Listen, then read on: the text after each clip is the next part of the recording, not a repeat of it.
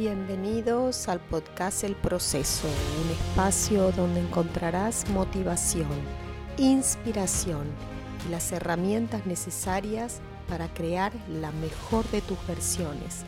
Soy Marina Nese, su creadora, y te invito a que exploremos juntas el mundo de la transformación personal para que así puedas descubrir el poder que hay en ti y crear la vida que siempre soñaste tener. ¿Cómo es el mundo que querés ver? ¿Es un mundo de paz, libertad, amor, compasión? Para ver ese mundo, eso tiene que primero habitar en tu interior. Si querés ver un mundo de paz, tiene que haber paz en tu interior. Tenés que tener paz con vos misma. Y ese es un buen momento para autoconocerse, para autoindagarse y preguntarse, ¿cómo estoy vibrando en mi interior? ¿Qué tanta paz siento conmigo misma cuando me encuentro en esos momentos de quietud, de silencio, de encuentro interior. Cómo mi estado emocional se está reflejando en el mundo. Si en este momento estás viendo que estamos viviendo, atravesando una época de mucha violencia, falta de amor, donde predomina el ego, donde las cosas materiales pasaron a tomar la primera punta en nuestra escala de valores, es así quizás como vos estás también vibrando en tu interior y autopreguntarte, ¿qué tan importante para mí son las escalas de valores? ¿Qué tan importante son para mí las cosas materiales? ¿En qué lugar de la escala pongo las cosas materiales?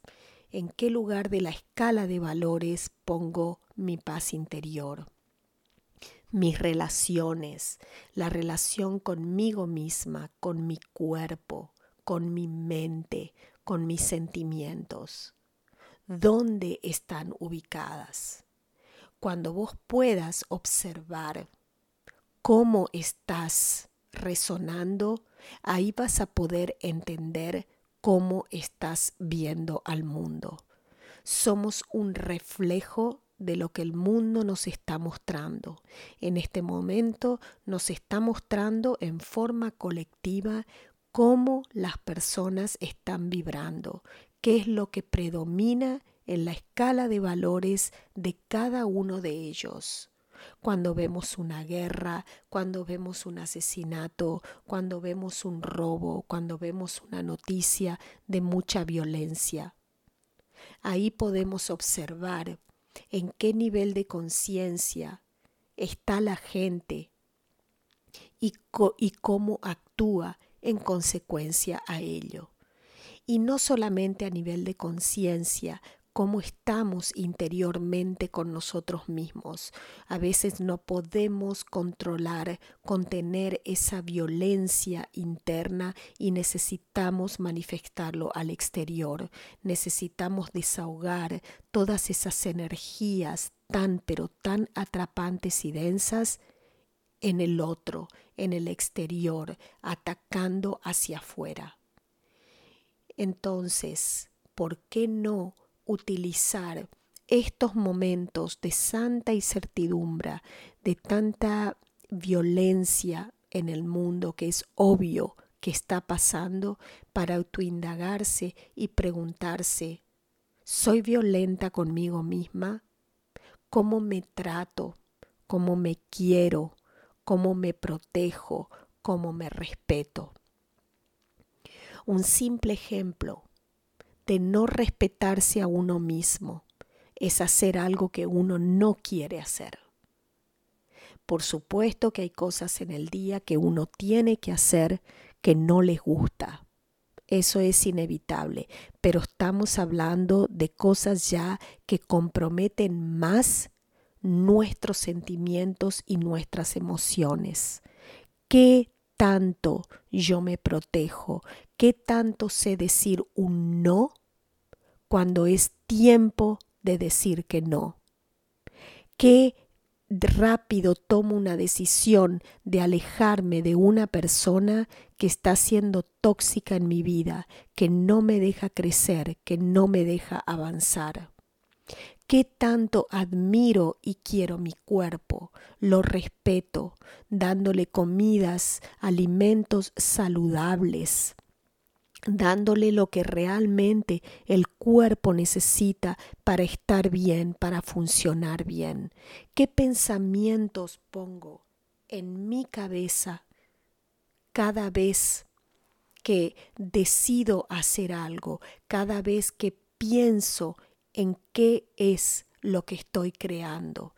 Cada pensamiento es energía que metimos al mundo en lo cual lo convertimos en una realidad, el, el cual crea la realidad que estamos viviendo. Entonces plantearse, si estoy en esa guerra conmigo misma, ¿cómo el mundo no va a estar en guerra? Todo es una consecuencia de cómo vibramos en nuestro interior. Y es el momento cuando ven, cuando vemos lo que está pasando en el mundo, de auto preguntarse, empezar a autoanalizarse y a cambiar uno desde lo más profundo de nuestro corazón si queremos ver ese cambio en nuestra humanidad. Todo es posible. Vamos a tener y vas a tener que enfrentar sombras, vas a tener que enfrentar situaciones que no te gustan enfrentar, pero que te liberarán, que te darán esa paz y esa libertad que todo ser humano tiene por derecho propio. Muchas veces traemos en nuestro interior memorias, en nuestra, en nuestra memoria celular, de la cual nuestros ancestros han pasado por situaciones traumáticas de violencia, como guerras, en ese momento la memoria celular de nuestros ancestros ha, ha quedado grabada con esos momentos de dolor, de miedo, de duda, de pánico.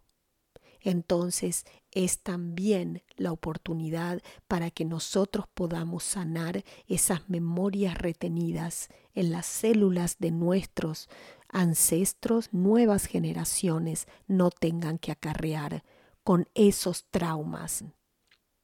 Mi metodología te ayuda a sanar esos traumas, a superarlos, a poder hacer las paces con el pasado para crear un futuro libre de lo que nuestros ancestros no han podido resolver. Cuando nosotros podemos sanar esa parte de nuestro de nuestra historia, de nuestro pasado, es ahí donde podemos continuar el camino de una manera más fácil y más liviana te invito a que explores, a que conozcas la metodología que creé y diseñé especialmente para vos, para que puedas encontrar esa paz y, equilibrio interior y puedas comenzar a crear esa persona, a moldear ese nuevo ser, vibrando de otra manera, pensando de otra manera, creando hábitos saludables creando rutinas saludables que te ayudarán a vivir de una manera más equilibrada, sana, si te interesa, si quieres saber más acerca de mi metodología, te dejo el link de acceso en el detalle de este episodio para que agendes una cita de exploración, de investigación, donde me contarás cuál es tu situación, yo te contaré cómo es la metodología, podremos hacer un plan de trabajo donde comenzarás a crear una vida completamente diferente y libre de ataduras. Si crees que esta información puede ser útil para otra persona que en este momento está lidiando con una lucha interna está lidiando con su paz interior, que no la puede encontrar, que compartas este episodio, que te suscribas a mi podcast, que le des un like y que me comentes qué te gustaría también escuchar en los episodios que grabo. Te agradezco muchísimo que hayas participado, que hayas estado aquí en este momento y espero que estas palabras hayan tocado tu corazón así como tocaron el mío. Te mando un gran abrazo, te deseo un día lleno de bendiciones y nos vemos en el próximo episodio.